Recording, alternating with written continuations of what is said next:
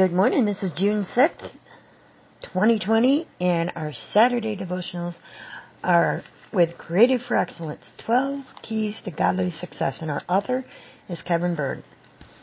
I don't know if I told you, this was one of my favorite books that I had written in, had notes in, underlined, highlighted, and then someone stole my book. So it's kind of good to go back through this and review it again and do it and dig deep again. And things always come out different than what you thought of years ago and you learn it even more. So even if you read this book before, I hope you're doing the study and I hope you get the book and dig in more because I'm only taking little sections of this book and putting it on the post. So in order for you to get the full benefit, like always, you need to get the book. Alrighty, and I encourage you to do so. Today we're going to talk about the foundations of our attitude. But first, let's talk about a definition of a healthy self-image. In his book, Building Your Self-Image, building your self-image, building your self-image, Josh McDowell states a healthy self-image is seeing yourself as God sees you. No more and no less.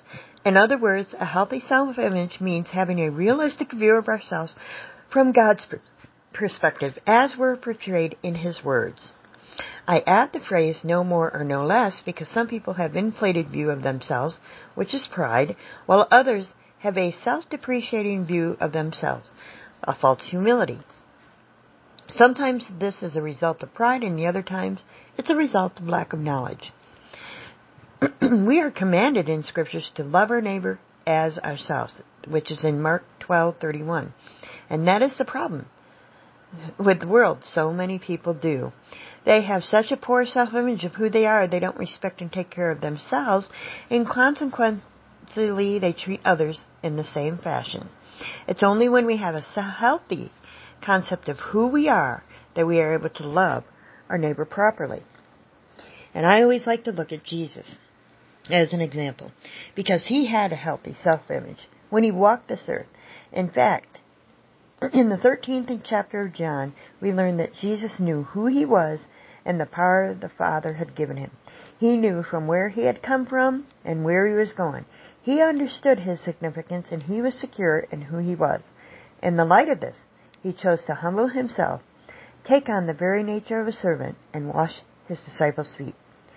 This is truly amazing when you think about it the great creator of the universe, stooping to wash their dusty, dirty, and probably smelly feet. so here's the foundation of our attitudes. There's a foundation of significance, and again, I'm not going to go through all these. I'm just going to say it's based on Romans 8, 28, 30. we have been called according to his purpose. You've been predestined to be conformed to his likeness. You have been justified and we have been glorified. And our feeling of significance will grow stronger and stronger if we meditate on these facts.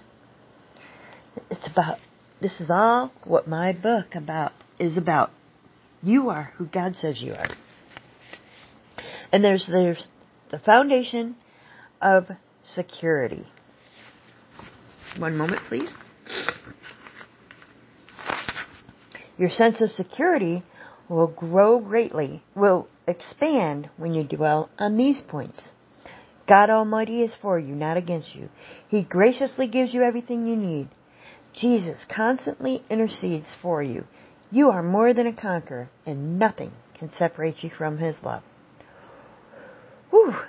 That, those truths give us tremendous security. We can afford to take risks in life because we are secure in Christ. Those who are insecure are afraid to risk value. Those who are secure in Christ are honest with themselves and can admit value. They can ask for help and give it to another. They have the freedom to change. Amen. Amen. I'm going to stop here and I want you to go back and read some of the other things in this chapter because there's some good stuff here. Here's just a quote for the day. It's by Ralph Waldo Emerson.